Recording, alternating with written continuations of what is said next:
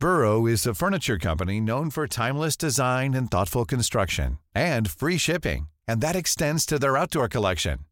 Their outdoor furniture is built to withstand the elements, featuring rust-proof stainless steel hardware, weather-ready teak, and quick-dry foam cushions.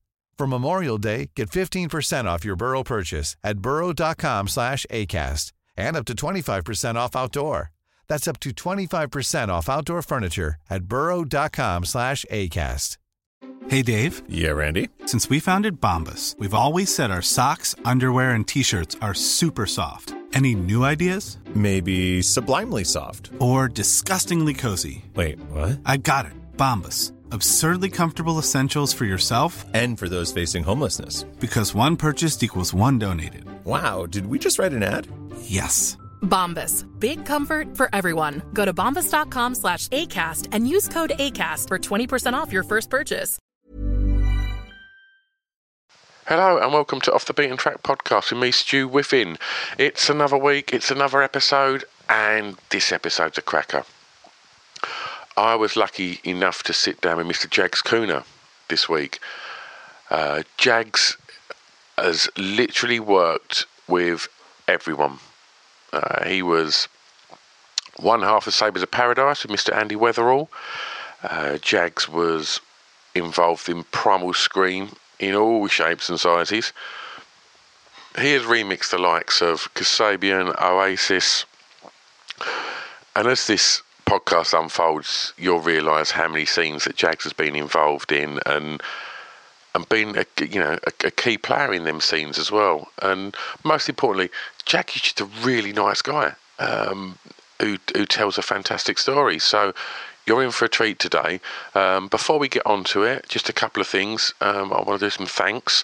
So a quick thanks to the Distraction Pieces Network, all the guys over there, and big thanks to Mr. 76 for producing this podcast. Thank you to my name is Adam Brad Acton for doing the video and the artwork for this. And oh, I have a Patreon account www.patreon.com forward slash off the beaten track. Go over there, you will get weekly radio shows from myself with all the music, all the chat, lots of guests, sometimes no guests, but you always get a radio show, a minimum one a week, sometimes more.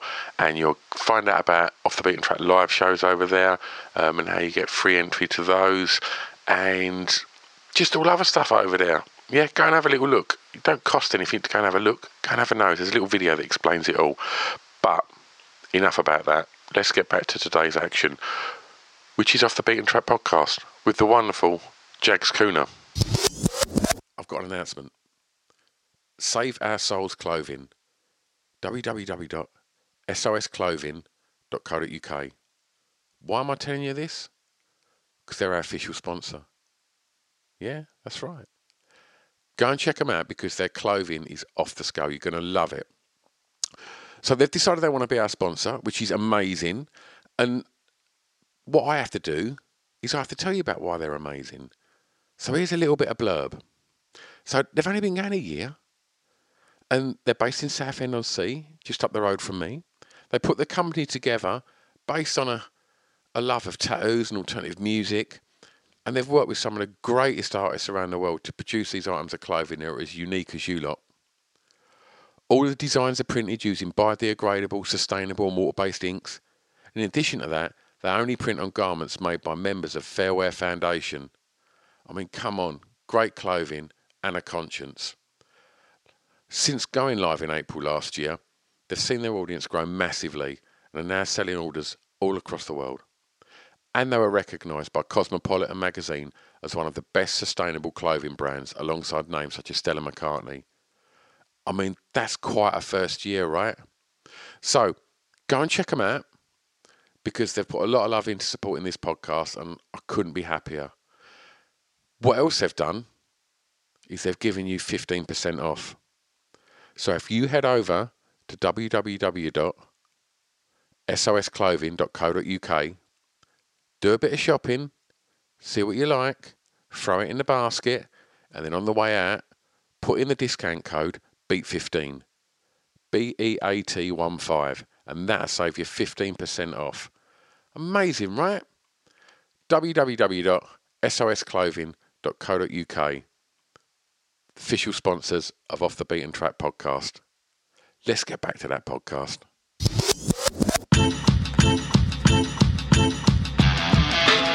It's Off the Beaten Track podcast on the Distraction Pieces Network with me, Stu Whiffin. Right, we are recording. We are at the Hoxton Square Bar and Kitchen. Those people there have kindly let me use the venue today uh, to record a couple of podcasts. And my guest today is Mr. Jagz Kooner. Hello. You right? Very well indeed. Yourself, Stu? I'm all right. I'm all right. Excellent. So it's a weird one because the guest that has just said goodbye to me, you, you missed her, um, was the the artist that you're currently producing. Arena Mancini. Yes. Right. Yes. So completely coincidental that I happen to have artist and producer as my two podcasts today. Yeah, well, that's synchronicity in a weird way, isn't it? Yeah, uh, uh, Arena, she's brilliant. Yeah. She's so talented. She's such a great uh, performer as well. Uh, amazing voice. Um, yeah, uh, I'll be looking forward to hearing what she said on the podcast. It's it's good, mate. It's good. N- not so much me, but her, obviously. yeah, Um, thanks ever so much for coming down here and doing this. pleasure. Good to Um, see you. It, I mean, the last time I saw you was when you came and DJ'd for me at the Queen of Hoxton. That was a few years ago. It was a fair few years ago. I reckon that must have been maybe six years ago. Yeah. good Uh, night. Thanks. Yeah, yeah. Really good night. And uh, made all the better by you spinning some tracks. Well, thank you very much. Yeah, if you need us again, just let us know. I'm I will do. I will do. I'm actually DJing this weekend on Saturday in Swindon. Called this. It's, it's a guy called Cheney who signed to Skint. Um, and Cheney? Yeah. He's, Tell me a little bit about. Is it a little bit Prince-like? Am I wrong well, there? Uh, well, he's doing some dance stuff at the moment. He's, he's, he's his real name's Theo. He's a, the, artist's name is Cheney, and he's he's really talented. He plays everything: drums, bass, guitar. Super, you know. I suppose in a way, bit princess, and you know, prince-esque, and I suppose in a way, um, I heard something by him ye- about two years ago. Maybe, yeah, he's been Yeah. doing, he's putting a whole load of stuff, so we're just doing a whole load of tunes at the moment. But he also runs a club night in Swindon called Save Swindon, which he based on the Save Fabric campaign. So he's got this thing called Save Swindon, which is brilliant, and it's just, you know, it's, it's free to get in, and it's just goes off all night, goes on to about three in the morning What's the vibe? Uh, dance. I mean, what I'm doing is uh, he's because I'm working in the studio with him. He asked me to come down and spin some tunes, so I'm doing a, a back to '88 vinyl only set of acid tracks, Nice. techno bangers, you know, club classics from that era. And the kids are eating it up. They, it goes off every time he does it. It's brilliant. They're, they're, you know, this is the thing is, it's like it's pretty open-minded in the sense now that with dance music, you can't really put a, an age on certain tunes, and you can't really um, sort of like you know, you, you, even if you go to sort of big club nights, they're going to drop some classics. They always do because it gets people going. So if you you know, so for me to go and just do a vinyl set, weirdly enough, I was actually putting the set together yesterday, and uh, it put a big smile on my face actually getting the vinyl together, taking them out of the sleeves, putting them on the decks, and just listening to them going, oh, and it just feels so tactile doing Yeah. that compared to laptops and Yeah. USB keys. I mean, you can't do the tricks that you can do with modern software and, and, and well, with the Pioneer CDJs Yeah. or whatever, but just that something about putting that needle on the record and letting it play Yeah. and in the arrangement and the way it was put together by the producer and the artist is I just, just it's, yeah, so I'm really looking forward to that. So yeah, so DJing wise, I don't do it very often, but Yeah. it's nice to be let out of Michelle every now and again. Well, I guess this fits perfectly with the first track that I ask a guest to select, which is the the song with the greatest intro, because that's key to DJing, right? You know, it's that, that intro, you know, waiting for the beat to drop, and It can be, yeah. uh, although I don't know if my choice on that. No, no, I mean, that, that, I mean that's a far cry from, from, from the music we're Yeah, talking uh, about. from the music that we're talking about, yeah. I mean, uh, so yeah, so my one that I chose for the greatest intro uh, is yeah, "Holidays in the Sun" Yeah. by Sex Pistols. I um, Which is as punk rock as Acid House, right? punk. Well, acid house is was the punk of, course. its time. You know, um, you, you know the, the, the, the thing with, with with with acid house is, and with punk rock, it was. It was a genre that was created where basically, you know, the whole thing was um, uh, uh, it was open to everybody. Sure. You know, you know, with punk, you didn't need to learn an instrument. Really, you just get it and you pick it up and you just try stuff out and and, and see what happens, and then you, f- you you start building up from that. With dance music and with acid house and early, that you know, you just had to get the machines mm. and program them and they did it for you. There was no um, going to going to university or college mm. to learn about your craft or your instruments or how to or music theory or anything like that. Mm. So it's yeah, it, it, it's it, it, it's acid house is the punk Yeah. of its generation really. So, but yeah, that, I mean that getting back to holidays in the sun. Um, the reason I actually chose it is one of the things that we used to actually do when I used to work with Andy Weatherall in the studio was what we always used to joke about uh, putting jack boots on a tune. It's just like just that whole stomp that you get on so many techno tunes and so many dance tunes, and Yeah. it, well, it's the four four rhythm, which is Yeah. you know, you know, it's it's, it's, it's, inherent in, in dance music. And for me, it's quite weird because that is a 4-4 beat. It starts off with just that jump, jump, jump, Yeah. jump, and the way it builds up and then slams in is. I, I mean, the thing is, for the, the, the, the day I chose it, I chose that. On another day, it might be a different song. Yeah, of It- you're- course. totally. This is the thing. Yeah. It's so subjective, isn't it? When you got Yeah. to choose your top, your top tunes. Um, but that is such an energetic bundle of noise that tune and the way it starts and uh, you know you know Steve Jones's power chord kind of slamming it in at the start is just that's that's to get you out of the bed in the morning kind of tune really isn't it So, how did you discover the Pistols? You- I mean, you don't look old enough to have. have- have- well well, the, my brother was a punk right. Okay. So I was, uh, uh, you know, I was too young really to, you know, 77, 78, 79. I was 10, 11, Yeah. you know. Um, but my brother was coming home with The Clash, you know, um, The Pistols, uh, The Slits, and all that kind of all their songs on 7 inch and stuff. And How old was your brother at that time? my brother would have been about 16, 17. Oh, right, perfect. Yeah, so Yeah. five years older than me. So he was a, he was a punk. He'd bring in he'd bring all the tunes home, and obviously there's only one stereo in the house in them days, and he'd put it on, get shouted at by my mum. I was going to say, what was the parents' reaction to that? Turn that bloody racket off! And it's the same, same as all parents' reactions. Yeah. Turn that fucking racket off. Sorry, you know, but um, you know, it's just that kind of um, rebellion esque. Yeah. But for me, it wasn't even that. Is you know, I wasn't even rebelling against anything then. I was too young. But for me, it was just like.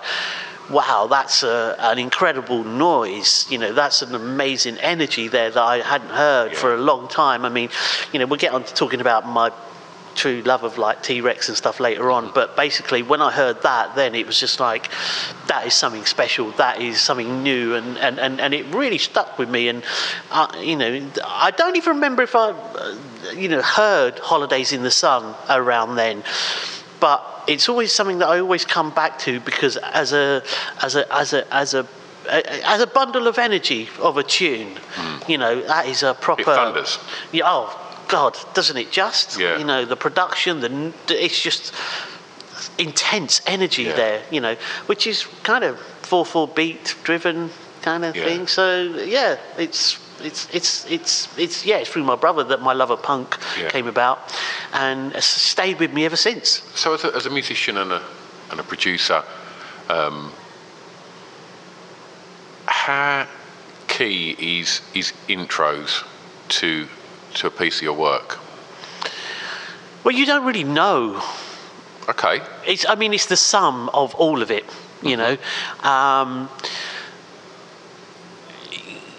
the, you know, there's that there's that common thing that uh, you know a great pop song has to catch the ear, your ear within ten seconds. Sure. This, is, this is a conversation I've had with previous guests, but Yeah. I'm, I'm, curious to get your, your take on yeah. it. So, so, so, so, so, you know, this is the thing is with the human ear or human, full stop, is in order to get their attention, it's got to be quick. Yeah. You've got to, you know, you can't be doing this long meandering thing trying to get to the point of something because by that point, by that time, you've lost the their attention.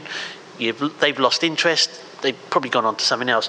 So, and especially in this day and age, is if you don't give them something in the first 10, 15 seconds, they might switch off and go somewhere else. So the, the, you have to draw people in straight away, especially with a three three and a half minute pop song or three and a half minute tune.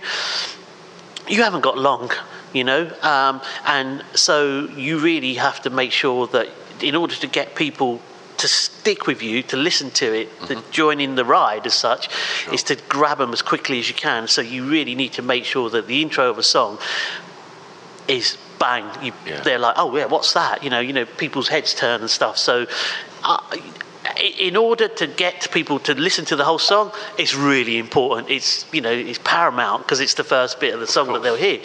But it's the sum of the whole parts that make it. Yeah, it's great that you can get their interest and they'll listen. But then after the intro, you've got to give them a verse. You've got to give them choruses. You got Yeah. to give them middle age. You've got to give them great arrangements. You've got to Yeah. give great musicianship, brilliant production, recording, blah blah blah, to keep them involved. Yeah. So um, it, it, it's the key to, to unlocking the rest of The it, rest of really. it, yeah. Yeah.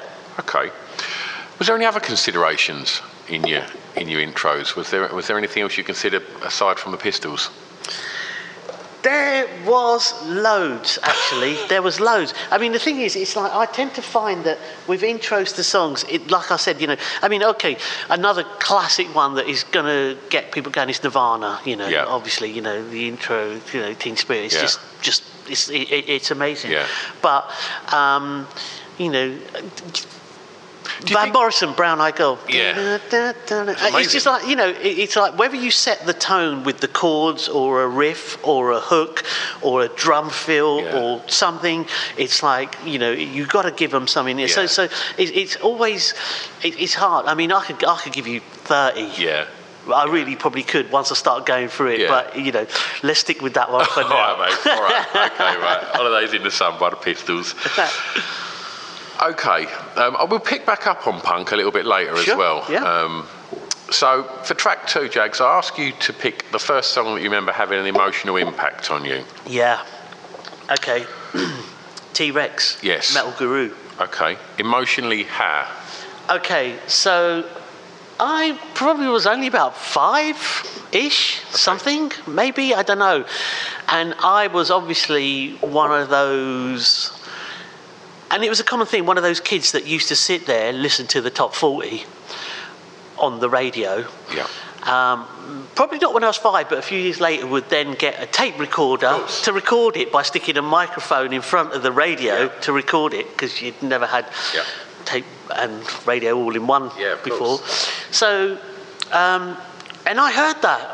And the sound of that record, uh, I mean, I'm a big fan of glam and um, and we're going to talk about T Rex more anyway. But uh, when I heard that, I didn't know who it was by, but the sound of it, the production, the the widescreenness of it, if you want to call it that, was just immense. It just, you know, it just drew me in. It really did. And every time I used to hear it, you know, uh, it would always just, it stayed with me forever, you know. And I, I, I, it's just, um, uh, and I don't know what it is. What is it that makes somebody love one tune? And, and, and you know, and that's the thing is, it's a personal preference thing. But for me, when I heard that, I think that's almost like the, the, the sonically one of the greatest sounding records ever for me because it's just like the the production, the sounds, the arrangements, the way Bolan's singing, and you know, And that's you- without even seeing him, right?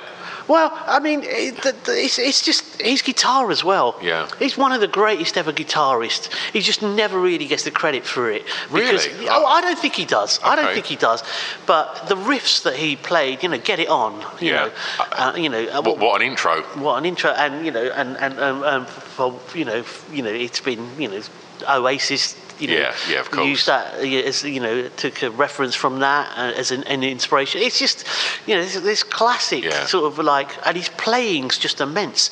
Um, but yeah, that was. Uh, it's one of my earliest memories, Metal Guru. Yeah. Really weird. It's like you know I can remember the other one. I remember the, you know the, the, there's songs that were on the radio. There, Needles and Pins. Yeah. Was another song I remember, but it never stayed with me. You know, T Rex stayed with me forever, uh, and it still is. Uh, you know, it's one of the uh, they're, they're, they're, possibly one of my favourite bands anyway.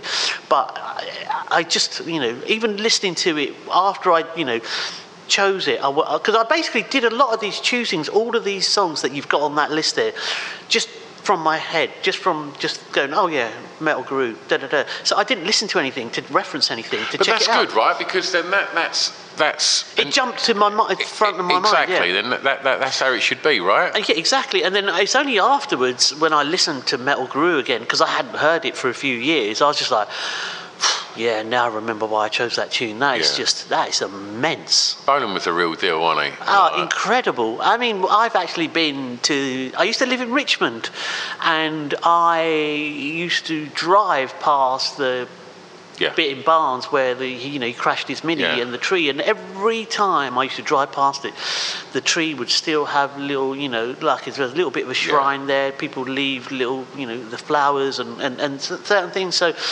it's just a, and still and this was you know this is. 20 30 years after it happened Yeah. and stuff you know so it was it, it, you know that's how profound an effect he had so uh, and on me as well Yeah. I, I, I, I'm you know I'm, I still love him you know he's amazing So go, going back to that time, whereabouts was you born, Jagz? Okay, so I was born in a, I was born in Hillingdon Hospital, which is a uh, hospital in, in West Drayton, usually out near Heathrow Airport. Okay. So my parents were uh, immigrants who came over in the 1960s. Um, I was born in Hillingdon Hospital in 67, and I grew up round West Drayton, usually Hayes, Uxbridge area. Yep. Um, and um, it was interesting times. It was really interesting times. It was like the 70s. Uh, there was quite a. How was it being the son of an immigrant in the 70s in, in Oh, I used to get spat at. Yeah. Used to walk down the road. Mum would get called names while I'm walking with her. You know that, that sort of thing. and Did that become something that you kind of expected? or was yeah, it every yeah, time it happened, was yeah, it no, still... no, no. It, it's it kind of you just you just yeah, it's fine. And when you're young, when you're really young, there's nothing you can do. When you're a bit older, Yeah. Then you start getting angry, you know. Yeah. But uh, you know, it wasn't too bad. I'm not making it out every time I went out and walked down the street, somebody would spit at us or somebody Yeah. would call us name. But you know, every now and again it would happen. But you know, the where we were in West Drayton, it was like it was the kind of it was the East End overspill. They took people out in the 60s Yeah. from the East End, brought them over to the new um, posh Yeah. housing estates that were being built Yeah. in the west of London. So, you know, and then there was a quite a, a quite a quite a prominent uh, National Front stroke later on British movement Yeah. kind of uh, base there, Yeah. which, you know, looking back on it now, um, I, I look back on it in a funny way. It's uh, it's quite weird. I mean, I, I I'm, I'm I'm I'm one of five brothers, and uh, I'm the second youngest.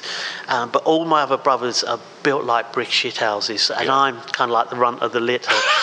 um, but I remember used to be standing outside on the street, and then you get like uh, the National Front coming down the road, kind of singing, you know, racist chants and Yeah. stuff. And they kind of get to close to where our house was, and my brothers would come out, and then they'd all stop chanting and singing because they were really scared of my brothers. Yeah. And so. And the, and the weird thing was, like, they'd stop chanting and not, not say anything, and then a few of them would look over and go, "All right, so how's it going?" anyway, to my brothers. to to my brothers, and then they walk about forty yards down the road and then start chanting again. oh, amazing. I mean, you could turn that into a comedy sketch in a film. You know, I could so see that in like East is East or Oh something like that. Oh, God. So, so it was quite bizarre. But in a way, that helped me. That helped me because what I then did was I started to not become introverted, but I started to look for things that were my own outside of what was you know, if I was white, maybe I would have gone and joined in with the march. No, I wouldn't have done. But I'm just sort of saying, you know, you just you look, you can't join in with that. You can't join in with certain people because they're doing things that you can't. Sure. So I then started to get more I started to do my own edits. I started to do little. Ed- I got a tape deck, and I would record a record and then edit the songs on a little tape deck and hit the pause button, take the song back to the beginning, unpause, and do extended versions of Yeah. things. They were really bad edits. They didn't line up properly Yeah. or something. But it was just to kind of get, you know, just little things like that going So on. your mind was deconstructing music at that point. It's And always like- been doing it. It's always been doing it. I remember watching like Bollywood films with my mum and dad, or when I was little, and and and the stories were just oh, you know, they're heartbreaks, people die and stuff. But basically, I would end up then listening to the music, going, wow, the sound of that that drums, the the distortion. I didn't know it was distortion, but just like sonic quality of the music that they used to have in those old, old Bollywood movies was just amazing. It was just um, intense sounding, distortion. Um, just so so I was I was, I was yeah I've, I've always done that. Always done it. What a, an amazing mashup to be exposed to at a young age. You know, Bollywood music, pistols from your brother, and you know whatever other punk records. Well, like- the thing is, but I, I had more than that because our next door neighbours on one side were a white family, and on the other side were a black family from the Caribbean, from Jamaica. Right. So. And it was great because we all, all, all we got on with our neighbours, and you know we used to cook food and give it to the, the English family next door, and then you know uh, the, uh, the family that was the, on the other side, they you know make curried goat, and we'd give them samosas, and it was really it was great round Yeah. there. But they they had a big love of reggae, yeah, so they would be on Saturday nights, you know, it'd be just pumping out, Yeah. you know, old Trojan. lovely. Oh, it's just it's so I, I I kind of immerse myself in that. So I've always had that um, multicult- multiculturalism in music wherever Yeah. you know and so I've always appreciated that you know you, you know it's it's it's always been wherever I've been really it's always influenced everything you know Okay, we're going to move forward a little bit now Sure. on the time scale to, to track three, which is the song that reminds you of your school days. Now, sort of trying to do the maths here, I, I imagine this is secondary school. Oh, this is secondary school. Yeah, yeah, yeah, Yeah, I can't really go to primary school. Yeah. Because the thing is, primary school. Well, actually, no, we can. We've just done Metal Guru. Yeah, there you go. yeah, yeah, so of course, Metal Guru. yeah. So, so that's primary school. So that's kind of stayed with me. So, Yeah. but. You know, the thing is, you don't really start forming a proper Of opinion course. of musically of what you're about until you get into your teens. Really, Hmm. um, that's when you start digging what you dig rather than what other people are digging Yeah. that you listen to so for me in, this, in secondary school my my love of music really came from listening to the radio loads and i used to i think at that time i used to listen to i think it was peter powell on radio 1 and it used to be kid jensen on capital radio Yeah, i think that sounds and about right. kid jensen and there was a, and, and, uh, kid jensen used to play all this electronic stuff like uh, Depeche Mode. Um, he used to play uh, Cabaret Voltaire and, and, and things like that. So that was like, you know, really. I And that like, was on Capital. this was David Kid Jensen used to have one of the most amazing shows. The thought of hearing Cabaret Voltaire on, on no, Capital Radio honestly, sounds I- I- nuts, doesn't it? No, no, honestly, it's really bizarre. Honestly, Capital Radio, once upon a time, was the was pretty cool anyway. Yeah. But it, I think it was like he had the seven o'clock slot, Right. or something, or six or seven o'clock slot. Yeah. And he would it'd be the specialist shows. Yeah. So he would be playing all sorts of stuff like that, and that's kind of where, you know, Soft Cell. And I mean, you know, this is another thing. You know, I could have actually chosen Soft Cell, Non-Stop Erotic Cabaret Oh. as as a classic album, and I probably should have done. But the reason I chose what I did, which is Power, Corruption, and Lies, New Order, Yeah. Is because New Order as a band have been way more prolific in, in their careers and in my life for everything that they've done. Yeah. Soft Cell did one of the greatest albums of all time, right?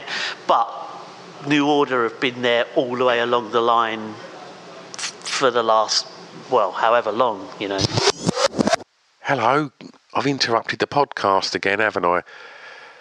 Sorry, it won't take a sec. All I want to say is the songs that we're talking about in this podcast, if we can't play them, it's just because of the regulations regarding playing licensed music and such. So if you want to hear the songs, just go over to Spotify and search Off the Beaten Track podcast, and you can listen to all the songs because I've put playlists up for each of these. If you can't find it on there, I'll send links on all the social media accompanying each episode. So you've just got to press that one button and you can go through and you can enjoy all the songs that our guest picks. Anyway, I'll shut up, get back to the podcast. See you on the other side. I mean, by the time this comes out, it, it, it won't be relative time scale wise, but did you go much Soft Cell on Sunday? Do you know what? I just. I, I'm going to cry in a second because uh, what happened was I didn't know anything about it. Right. And then all of a sudden, listeners, peop- that they- people they are posting. the O2 for their last ever show, Yeah. So yeah. So the, so the, so they've ran the O2 for their last ever show. Everybody I know, like everybody I know, is there filming, and I'm watching it on Instagram, going, "Fuck." Yeah. I can't believe Well, this. it was our friend Mark Moore that, that, that put something up, and I was like, and it was I'm, st- I'm going to cry. uh, it was Say Hello Wave I'm Goodbye. gonna. I know, and, and, and, no, and then Sean. and it was oh, Yeah, no, and then Sean Dickson's posting, Yeah. and, and you know, hi-fi Sean, and then you know, my friend Louise is posting, and then there's just everybody's posting, everybody's there. It's like I'm the only person who didn't get invited to the party, and that's my own fault. But it looked amazing, and Marc Almond is oh, what a voice, just what an amazing Incredible. voice. You know, David Ball. I mean, they're geniuses together, but I was so gutted I couldn't make that, and and, and, and, and it's just I am going to cry in a second. Don't well up, don't uh, well up. Let's yeah. let's let's let's stay positive and talk New Order. Yeah, so New Order, Power, Corruption and Lies. Yeah. That's that's probably the soundtrack. The reason I chose that as well is because I used to have a paper round at that time at school, and I would do the paper round, and I would that would be my morning listening on my Walkman. I'd play that album while doing the paper round. Right. And weirdly enough, from that album, one of, it's got one of my favourite ever songs, which is Your Silent Face. Mm-hmm. And after afterwards, when I got a mobile phone, your silent face was my alarm on my phone for something like a decade. And it was the first thing I'd hear in the mornings. I'd wake up and I would hear your silent face, and that would set me up for the day. It's an amazing piece of music. But um, I, yeah, that's. I, Was I, this Arthur Baker? I don't think it was Arthur Baker. I don't know. Okay. Do you know what? I hope God, I, I- should really look You're a up. producer. You should know these things. No, but weirdly enough, I've just actually moved my record collection. I know Arthur really well. I've just moved my record collection, and I was moving, it, and as I'm packing it away, literally every, every a handful of records I put in, every sort of like five, six, fifth, sixth handful of records, it'd be like. Oh, walking on sunshine, Arthur Baker, bang, that'd go in. Yeah. You know, uh, you know, uh, and then oh, uh, uh, you know, uh, um, Breaker's Revenge, you know, Arthur Baker, da da Yeah. da. Oh, and then another batch of records. Oh, Afrika Bambaataa, Soul Sonic Force, Arthur Baker, Yeah. and it's just like, and I was actually going to message him saying, mate, I'm just packing away my records, and Jesus Christ, how, prolific Yeah. a producer are you? Because Yeah. every other handful of records I was getting out, the top one would be a song that you put put together. Yeah. But you know what? I don't know if he did produce Yeah. Power, Corruption, and Lies. It sounds like he did some So- of it. So, when your brother was listening to punk and stuff like that, you know, by the time you'd discovered Kid Jensen playing New Order and stuff like that, had you already kind of had you been exposed to sort of Joy Division and stuff like that at that point? It was then. Yeah. It was then. Uh, I, I, you know, okay, I, you know, hands up here. I, I, I weren't into Joy Division Yeah. when they were happening. I, I weren't exposed to that. I only found them after New Yeah, Order. yeah. Um, and then, you know, Love Will Tear Us Apart became one of my favourite songs. But it was New Order that introduced me to them and, and Martin Hannett and his Yeah. genius way of producing. But it was it was yeah it, it came after it came after and, and, and the weird thing about power corruption and lies is the fact that it does actually contain well it doesn't contain one of the greatest songs that new order ever did because they didn't put it on the album which is blue monday Yeah. uh, and you know they were saying as well that they had to actually put stickers on the album cover to say does not contain blue monday Oh, really? because they so if, the, if it didn't contain blue monday so Al- arthur baker must have done that album Yeah. he must have done some of that album and, and Arthur, if you're listening, I'm sorry, I should have known that really. After all the years of following you and being your friend and knowing everything you've done, I really should know that. um, but yeah, so it, you know that became my, and the New Order has stayed with me forever. You know, Yeah. they, they're just brilliant bands, brilliant albums, uh, amazing. You know, Have you had an opportunity to work with them at all?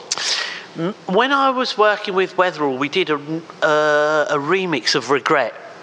but that's the only thing I'd done, and weirdly What enough, a some, single as well. Oh, amazing! You know, uh, a brilliant production on the original as well. I love that tune. Um, and, but yeah, I, I, no, not in a studio capacity of going in. I would love to. I've met Barney, Hmm. you know, a couple of times, and um, uh, yeah, just just dudes. Just oh, I mean, he's a, he's another one. You know, what a guitarist. Yeah. No, never is really given the credit. Yeah. But what a guitarist. Yeah. And this is the thing is, it's like there's this whole thing about the world's greatest guitarist, but for me, the world's greatest guitarists are never the ones who are actually in that list. It's because his guitar lines are, are, a bit understated, aren't they? They are It- it- totally, but I It's not a great big guitar wank, is but it? no, It's no, like, but that's it's- what it's. That's the re, That's what makes you a great Exactly. musician. That's what makes you a great player. Yeah. Because the thing is, you know, I think the best guitarists, the best drummers, the best play, bass players or keyboard are the ones who fit in Yeah. to the tune and Yeah. do their thing. We're in that rather than going, "Hey, look at me! Look how brilliant Yeah. I am and how amazing I can play shit." You know. So for me, I, I, you know, and another one of you know that I would rate in that group of brilliant guitarist is Andrew Innes from Primal Scream, who's Yeah. actually a really good friend of mine, and he is just amazing. I mean, he sometimes I'll go around to his house and he just, you know, he'll just Many of us have those stubborn pounds that seem impossible to lose, no matter how good we eat or how hard we work out. My solution is PlushCare. PlushCare is a leading telehealth provider with doctors who are there for you day and night to partner with you in your weight loss journey. They can prescribe FDA-approved weight loss medications like Wegovy and Zepbound for those who qualify. Plus, they accept most insurance plans. To get started, visit plushcare.com slash weight loss. That's plushcare.com slash weight loss. Burrow's furniture is built for the way you live. From ensuring easy assembly and disassembly to honoring highly requested new colors for their award-winning seating, they always have their customers in mind. Their modular seating is made out of durable materials to last and grow with you. And with Burrow, you always get fast, free shipping. Get up to 60% off during Burrow's Memorial Day sale at burrow.com slash ACAST. That's burrow.com slash ACAST. burrow.com slash ACAST. Millions of people have lost weight with personalized plans from Noom, like Evan, who can't stand salads and still lost 50 pounds. Salads, generally, for most people, are the easy button, right? For me, that wasn't an option. I never really was a salad guy. That's just not who I am. But Noom worked for me. Get your personalized plan today at Noom.com. Real Noom user compensated to provide their story. In four weeks, the typical Noom user can expect to lose one to two pounds per week. Individual results may vary. got a new guitar and he'll just be playing it, and it's just, you know, it's just the hairs on the back of my neck stand up. Well, let's it's just talk about. Primal Scream. Yeah. Because, um, you know, you, we've mentioned Weatherall, and, and obviously, you know, do you, what, what, what, exactly what was your introduction to Primal Scream? How did you come to work with them, and how did Okay. come about? okay, so they. Um, so yeah, it's a long story, but it's a great story. And so, you know, it, basically what it was was, I a long time ago I did a bootleg of a tune, and um, Weatherall got a copy of this bootleg, and it was one of the, it was the last tune at a boys' own party, and then I met up with him a few. Uh, a few months later, at flying, and he came up to me and he went, uh, "You Jagz?" And I went, "Yeah." And he went, "Yeah, I'm Andy Weatherall." And I went, "Yeah, I know who you are, mate." And he went, um, "I love what you do." I was like, "I was like, shit, is this like a little wind up or something?" And he went, "No, I, I love what you do, man. It's amazing. Do you want to get into the studio with me?" And I was like, "Yeah, I'd be honoured. Oh, that'd be incredible." And so and that was it. And then we left it at that. And then I thought, well, you know. And then about two weeks later, I thought, you know, nothing's going to happen. And then two weeks later, he phoned me going, "Jagz, what are you up to?" It's Andrew. I was like, "Oh, hello." He said, uh, still up for getting in the studio? I was like, yeah, sure. And he's like, well, I've got to do a remix for a band called Jah Wobble and the Invaders of the Heart, and it's got a track called Visions of You with Sinead O'Connor singer on it. Would you be up for coming in doing a remix with me? I was like, yeah.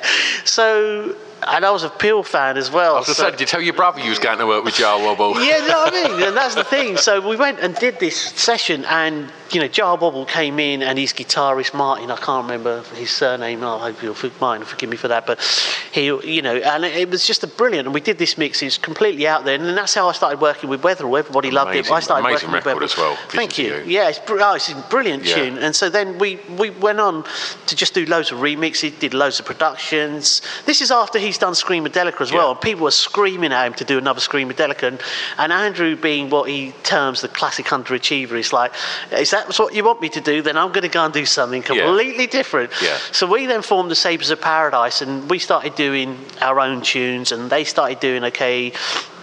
And then we got asked to do a Primal Scream remix.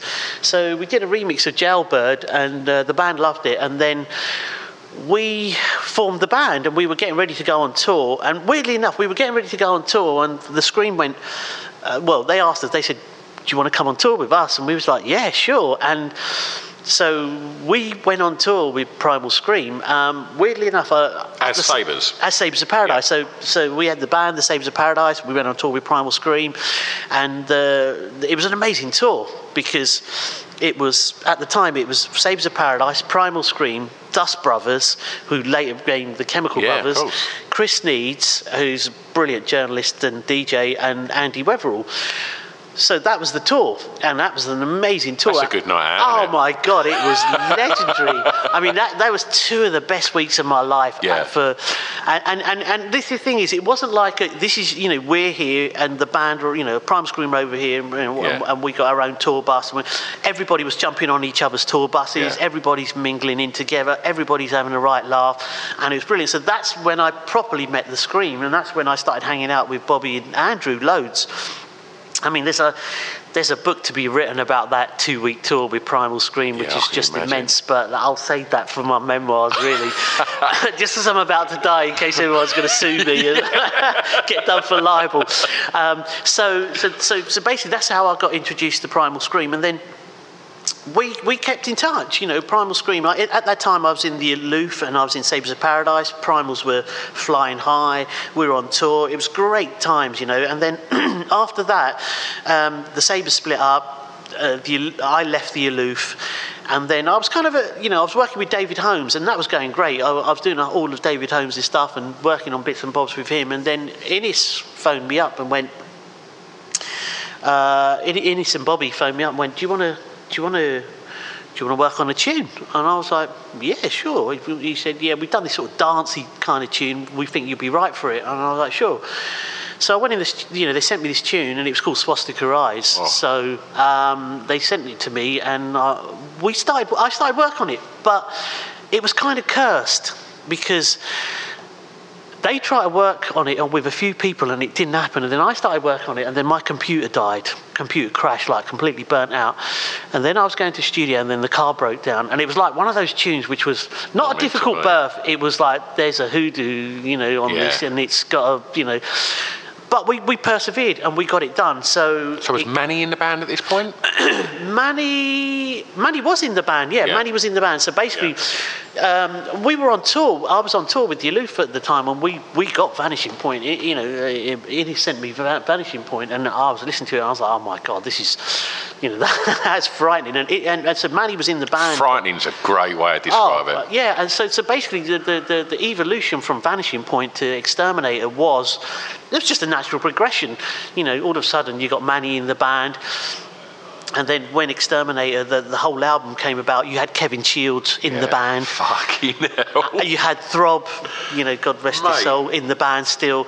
And, and honestly, that lineup, when Exterminator was done and we finished Swastika Eyes and, and everything else was in place, I mean, that, that formation and that lineup of Primal Scream, I mean, that was just jaw dropping. You had Kevin Shields and Andrew Innes on guitar, Throb on guitar, Manny on bass, Duffy on keys, Darren Mooney on drums, and Bobby singing. I mean, it was just fucking hell. Yeah. You know, I don't want to swear to. I mean, it was just I was something else, and the energy of it was immense. Yeah. So, um, and then you know we, and then obviously after that, after Swastika Eyes, they asked me to work on Miss Lucifer, which was on Evil Heat. Mm-hmm. We did that, and then we did the you know. Uh, the Some Velvet Morning, the tune Yeah, with Kate yeah. Moss and stuff. So we, we did a version of that, and then I've been, you know, we've been friends. Uh, you know, I've been friends with the Scream ever since, and then that, that it kind of all started from that. Really, Yeah. it's just bonding over things first, and then all of a sudden it's a meeting of minds, and then it's a case of right. You know, we connected. Let's try and make some music together. So yeah, it all comes from that. Oh, amazing. Right, well, I'm going to take you back again now. Sure. Um, because I, I like to ask the guests what the first record you remember buying was. and so we've just talked about Kevin Shields and Throb, and now we're going to go back to something slightly different. Okay, so this is the problem when you choose your first record. The first record that you actually You've just bought- got your call out the way, mate. That was as cool as it could have got, that last bit. I'm going to offer up my disclaimer now. I'm gonna, thing is, when you buy your first record, you're going to go right. Okay, so basically, I went to Woolworths. Yeah. I must have been about four or five years Yeah. at the time, and hassling my mum, "Ah, buy me a record, buy me. a- What do Okay, what do you want? I want the Magic Roundabout, the theme tune Yeah. to the Magic Roundabout, which. Weirdly enough, I was listening to this morning. It still sounds pretty psychedelic and out there, so Yeah. I've kind of got away with it. But generally speaking, when you ask for people what their first tune they bought was, it ain't going to be anything cool, It's really. Of course it's not. Do you think that ever got used in, in, in around sort of 88, 89 when Oh, the rave. the rave thing where everyone was getting It would have children's, been. children's like Trumpton and, and yeah, obviously the- Trumpton and yeah. uh, uh, uh, yeah, a lot of them got done. Well, who what else? What was Uh, Prodigy? Uh, Charlie. Charlie, yeah, Yeah. Charlie was the uh, The- the- the advert, traffic. wasn't it? yeah, well, Yeah. was, it was the traffic information film, wasn't it? Yeah. You know, you know. Um, uh, so. Uh, It probably would have done. It It probably would have done. It would have done. It should have been. it- well, yeah, it hasn't. No, but I think it's about time somebody went in the studio and did it.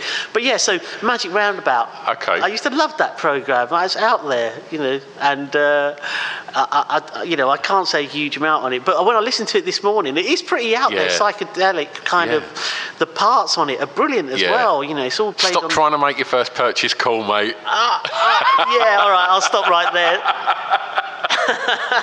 your album's cooler. Your album's cooler. My album is way cooler. As a matter of fact, my album is it's you, right. So T Rex Electric Warrior. Yeah. That's the first album I bought. I don't think I bought that till I was about eight-ish because. Yeah. Buying albums was expensive, Yeah. so hassling my mum to spare some money for me to buy an album was like really taking Yeah. the piss, you know, when it could have been spent on food because we were pretty poor. So, so that was my first album, and to believe it or not, to this day, it's still my favourite album. Electric Warrior, T Rex is my favourite album. That's amazing. Your first ever record. Is your First ever album. still. I mean, that's cool though, isn't it? Yeah, So I don't need to offer a disclaimer on that No one. disclaimer there, buddy. So, uh, I- so I, I yeah, I, I, it's um, it- we're back to Bolan. We're Yeah. back to T Rex. We're Yeah. back to my love of Metal Guru. We're back to you know, you know. So the two th- two bands that would stand the test of time, and probably I suppose if you want to look at it. you'd say this will be the ones played at my funeral. Will be T Rex and New Order, but T Rex, Electric Warrior. It's just sonically Yeah. ah so pleasing. It's just a beautiful, beautiful album. Yeah. I love it. Yeah. Perfect. Right, so I'm sure this is going to um, get, get get very interesting now because for track five, I'm asking what the track was that soundtracked your clubbing years. Okay. So, uh, looking at this, I guess it could be either. So, so was it clubbing or DJing or It's- both? It's everything. Yeah. Okay, so let me let me just tell you this the song first, right? So the song is Donna Summer, I Feel Love, but it's the Patrick Cowley 15 minutes 42 seconds long version, which is the greatest piece of music ever made. Now, I first heard that around about 84, around about 84, Yep. right? I heard that. So I was at a party and it's gone, "Ooh, I feel love, I feel love. And it's like, oh, yes, Donna Summer, I feel love. And then that finishes and then it goes, and it goes off on a tangent. And it goes off on a tangent into this intense synth workout, which is just incredible. And then it comes out of that and goes back into the song. But that synth and that sound That is the blueprint of every dance tune ever made. It's one of the greatest records ever made. It is. Shut no, up it is that. me and Liam Howlett from the Prodigy have bonded over this. It is the greatest record ever made. and to hear it and to quote the Prodigy, a Prodigy song, when I first heard that, that sounded like the closest thing I could imagine to being in outer space would sound like. Oh. It sounds like it's from outer space, that I, record. it- I mean, I, I when I was so, okay, so going back to this party, I heard it, and it's gone on to this synth workout, and it's immense, and I just froze, and I was just like, "What the hell is this?" And then it went back into the song. yeah. And then it's you know Donna Summer, and then it comes out of that back into the Yeah. bass line, and then it goes off into another Yeah. tangent, and I was just like, "That is just incredible." It's, And it, to this day, every dance tune you will ever hear, every one of them yeah. references that. Yeah. Whether they meant to do it or it just happens because the way dance music is made now, every tune can trace its roots hmm. back to that song. Every dance tune. And Yeah. thi- that's like 35 years ago. The greatest piece of music ever made. Yeah, I'm, I'm, I certainly won't disagree with you there, mate. I think it's an absolute masterpiece. It's a remix as well. So it's a dance tune, it's a disco tune, Yeah. it's a remix, incredible production, it's a mega mix as well. So they're mixing in and out of it. Everything to do with modern dance DJ culture is summed up in a record that was made in 1984. Yeah. Amazing. So, before you got into making music, like, what was what was clubbing for you up until, you know, you was DJing in clubs? Where was you going clubbing? Well, see, the thing is, it's the other way round. Oh, okay, that's interesting. Uh, yeah, so, okay, so I used to go to, one of my brothers was a bouncer at a nightclub in town. Right. Like the best disco in town, like, you know, there was a few in town, Maximus and a few. So I used to sneak in there and just check out what was going on. I was only about 15, 16 at the time. And what did you want from clubbing then? What, what, what did you? What Oh, you what I, what I, what I, I loved, I loved the glamour of it. Right. I loved the lights. I loved the loud sound. Yeah. I loved the the carefreeness. I loved the fact that people just lost themselves in it. There was none of that normal everyday shit that grinds you down. You could let yourself go. There was this hedonism kind of thing where it was just like nothing matters apart from what you're hearing at that time you can lose yourself in it. And to me, that was like a blueprint because it was like, damn, you don't have to. You this this could be a way of life. I didn't know how, or Yeah. but obviously it materialized later on. Yeah. But it was kind of like, can we not just bottle what's happening here in a nightclub and just sell it to people to have on a daily basis because it's it's just it'll make everyone happy. So I then, I didn't, I, I and I did that, and I'd go to a few clubs, and it was fine. They were like disco clubs. They'd be the New Soul, and Yeah. you'd hear Luther Vandross and Yeah. blah blah blah. But at the same time as that, I'd be listening to like Capital Radio. There's a guy, did Mike, I can't remember his name, but he used to have a late show and he used to play loads of electro. Mike like, Allen. Mike Allen. Yeah. Thank you. Yeah, Mike Allen used to play all this electro stuff. he was quite on the cusp of bringing hip hop over as well. Totally. He was totally at the start of that. So I would used to I used to buy loads of like um, like Whodini, Grandmaster Flash, Afrika Bambaataa Soul Sonic Force, you know, Furious Five, all that kind of stuff from America. And I used to buy it on import and 12s as well. I used to have a paper round, so I used to go and buy these records, and they used to cost me all my week's money Yeah. in just buying all these tunes. And I've still got them. And, and, and, and, and so I used to have them, and I used to cut up and scratch records. So hip hop came along. You know, I used to have these tunes. I'd, I'd have like, you know, I can't stop, and all these. And we used to, I used to cut them up, all that kind of stuff. So I used to just stay in my bedroom cutting up these records. And then from cutting up those records, I was like, right, you know, spinning them back, looping up bits. I got a little one of them first DJ mixes, which had a four second sampler built into them. Right. And I was like, oh, wow, look, you can play that bit and hit start and then stop, and it will loop that bit. My God, that's amazing. Yeah. So I used to just loop up bits and cut bits up like that with a record and do all that kind of stuff. And then I was like, that sounds brilliant. I said, but what I'm going to do now is I'm going to buy a little drum machine to put a drum machine behind it for when I do these, because I used to be pretty good at mixing. And, and so I'm going to just do that. I'm going to get drum machine, drum machine to play a beat at, at 98, you know, and then I'll just cut up all these bits over the top. So how old are you at this point? 15, Mate. that's 16, amazing. 15, 16. Yeah. I was still at school because Yeah. I remember used to going to school and then going, right, going home, boom, bang, in the mornings, get up, do my paper round, earn my 750 a week, go to, well, 15 quid I used to get because I used to do two paper rounds because I didn't have enough money to buy all the records that I wanted to go and buy. And then I used to go to Southall Market, there was a guy called Tej and he'd bring in all the American imports of the electro stuff and old, you know, so I used to go and buy that and then go into town as well, Bluebird Records and Groove and all that stuff. So I used to go go in town, get the old Def Jam records and the old Burgundy vinyl that used Yeah. to come in before they went to the black.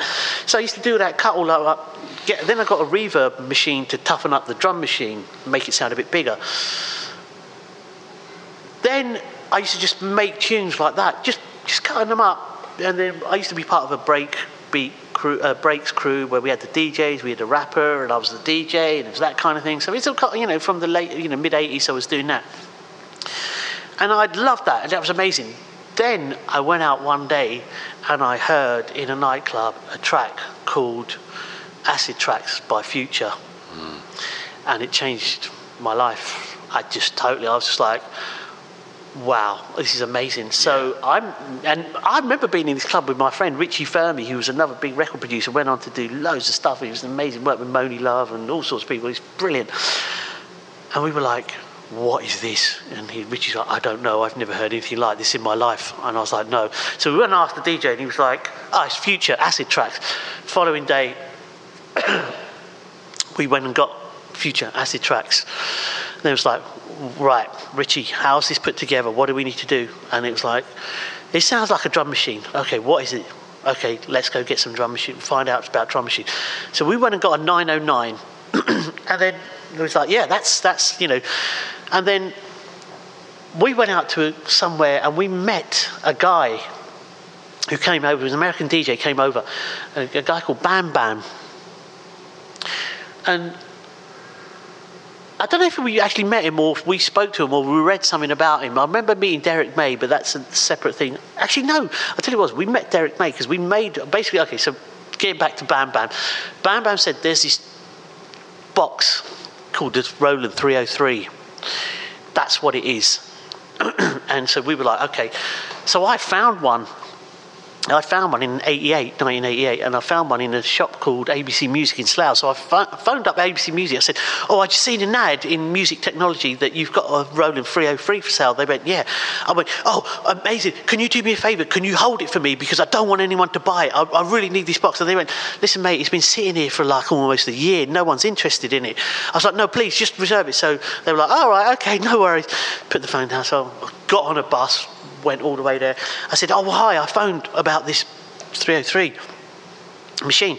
And he was like, Oh, it was you. Yeah, we were laughing about it. It's just saying about some guy phone saying reserve it because, you know. And, I, and he said, You know, we- we've never had any interest. And I said, No. And so I said, Ah. And he showed it to me. And I went, Oh, can I take it? And he went, Yeah, sure, of course. He went, That's £25. So I bought my first 303 for £25. Fucking hell. And he went, What's so special about this box? He said, We've had it sitting on the shelf for like half a year, nobody's interested. And I actually said to him, I said, See this box? This is going to change the world. And he looked at me like I was some kind of nutter. but I was right. It did change the world. Fucking not wrong. And so, so I took it home. Me and Richie then worked out these live acid sets where we had a 909, a 303. I had a little Casio RZ1 sampling drum machine where you could sample for a, a second and a half. And we used to be able to get pump up there, and that was about it because that's all the sampling time. Yeah. Or can you feel? Yeah. And that was it. You couldn't have the it because there was not enough sampling time left, right? So we used to do the "Can you feel?" and and then and we used to trigger these samples that we were doing this acid. But what we were doing was we'd have them covered over with masking tape so you couldn't see Roland 909, TB303 or Roland or anything like that. So people were looking and they couldn't see what it was. And we should do these warehouse parties in 88. And this was the thing. I know, you know, we were just talking about that, Can You Feel It, and the Yeah. documentary stuff, and about people going back that they were there at the beginning, they were doing this stuff. But I never really talk about it. And you can ask people like, you know, Chris Butler from Be the Media or Rocky and Diesel or any of them people, John Jules or any, of who were one of the first people to make acid.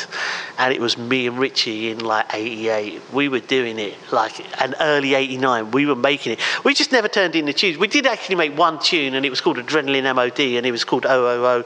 And it was one of the, it was the first Acid House track released on a major in this country. Oh, really?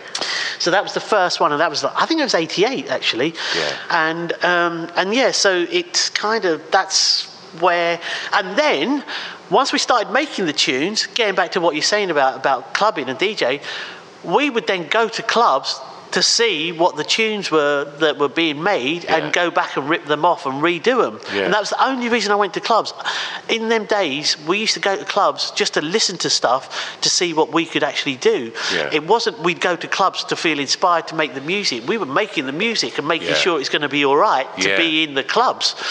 And so that's kind of where I kind of come from. And and and so you know, I remember, you know, on my 21st birthday, and you know, people laugh at this. My daughter laughs at this. I, I just, you know, it's not. On my twenty-first birthday, I stayed in to, to to read the manual on a TR nine hundred nine drum machine as to how to use it.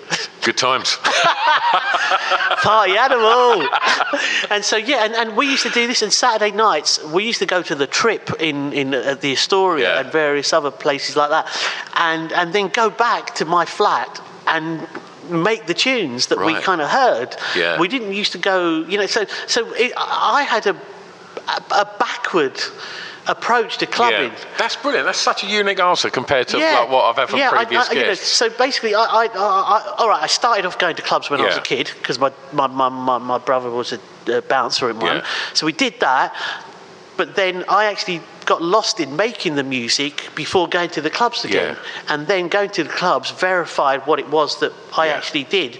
And then as a result of that, started DJing because I could cut and scratch and Yeah. mix records. And mixing house music is way easier than mixing Yeah. hip hop and old school funk and stuff. Yeah.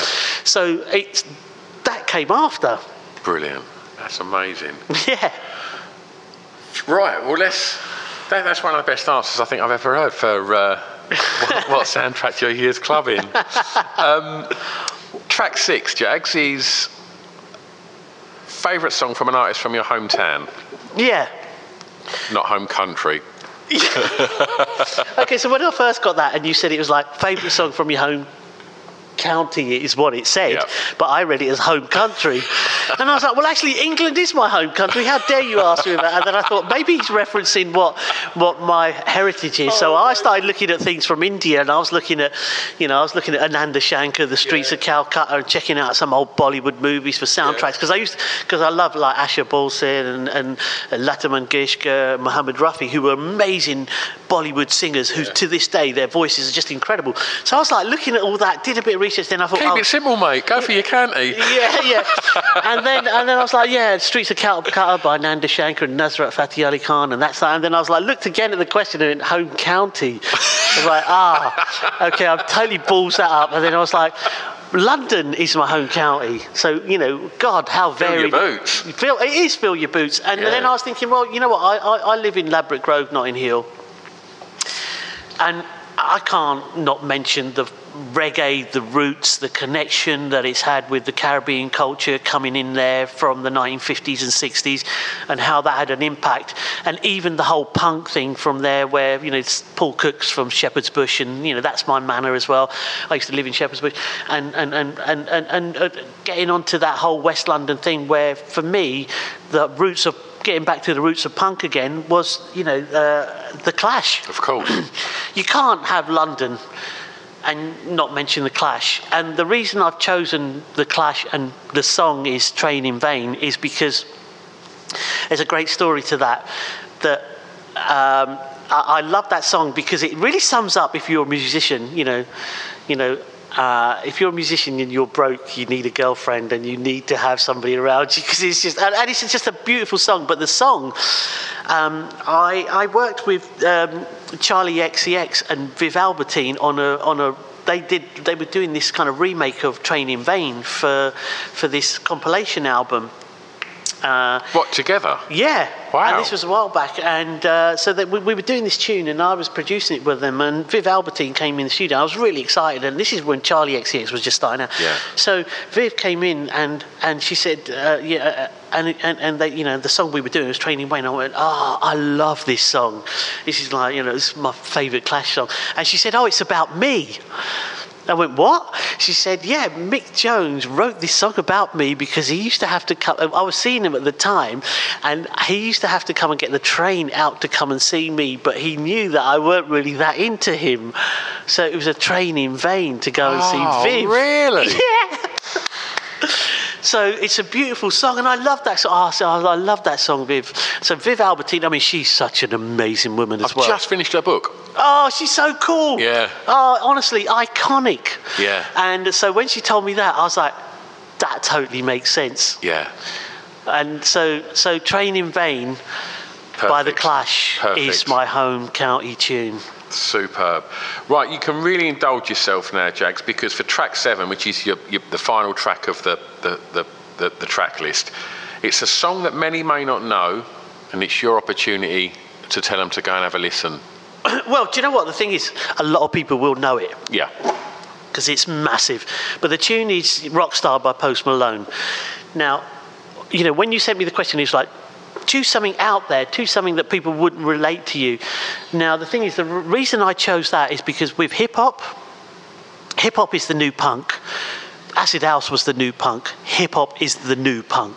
You know, hip hop is the new punk because you don't need any equipment to make a hip hop tune. You don't need to learn an instrument. You can just buy a laptop, you can buy GarageBand, or you get GarageBand in it, and you can put tunes together in it. Kendrick, Kendrick Lamar's one of his producers just put a beat together for him on his new album, which was done in an iPhone.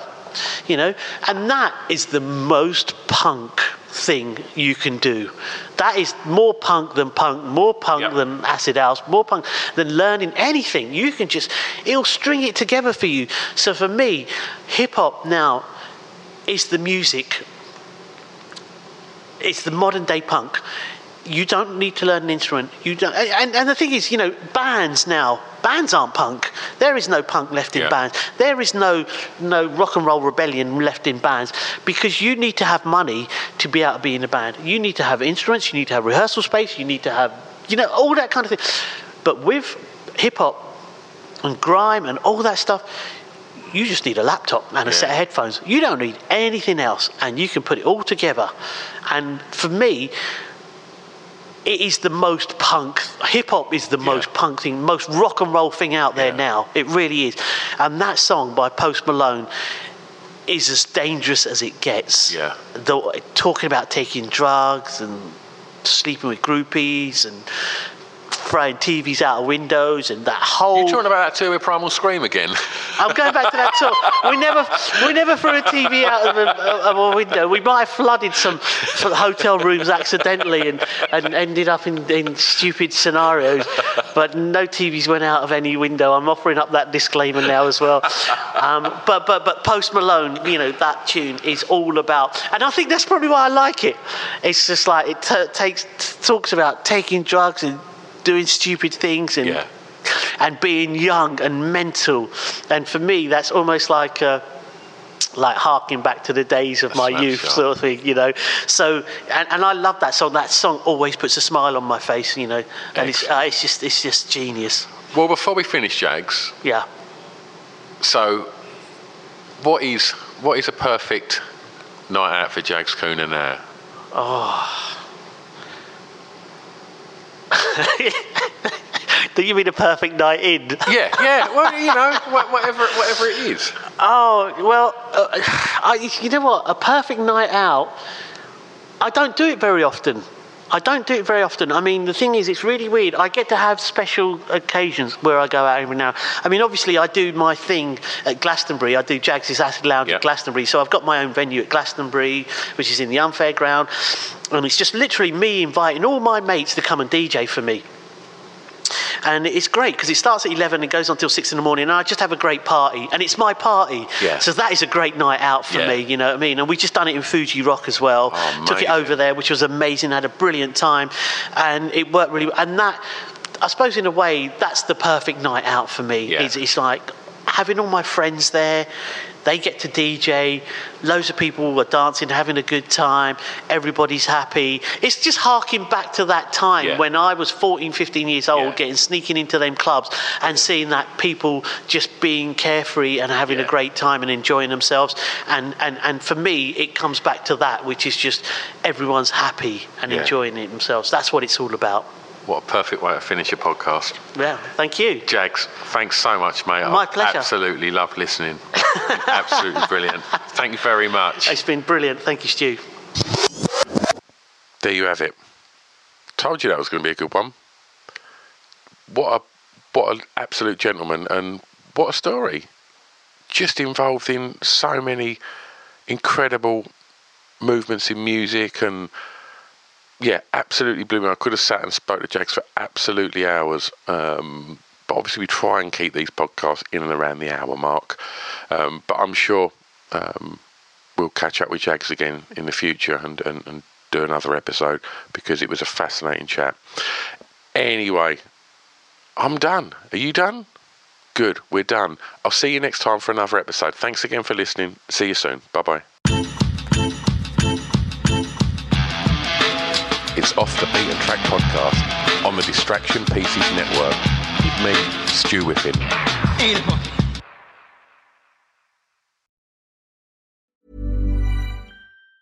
Normally, being a little extra can be a bit much, but when it comes to healthcare, it pays to be extra. And United Healthcare makes it easy with Health Protector Guard fixed indemnity insurance plans. Underwritten by Golden Rule Insurance Company, they supplement your primary plan, helping you manage out of pocket costs without the usual requirements and restrictions like deductibles and enrollment periods. So when it comes to covering your medical bills, you can feel good about being a little extra. Visit uhone.com to find the Health Protector Guard plan for you.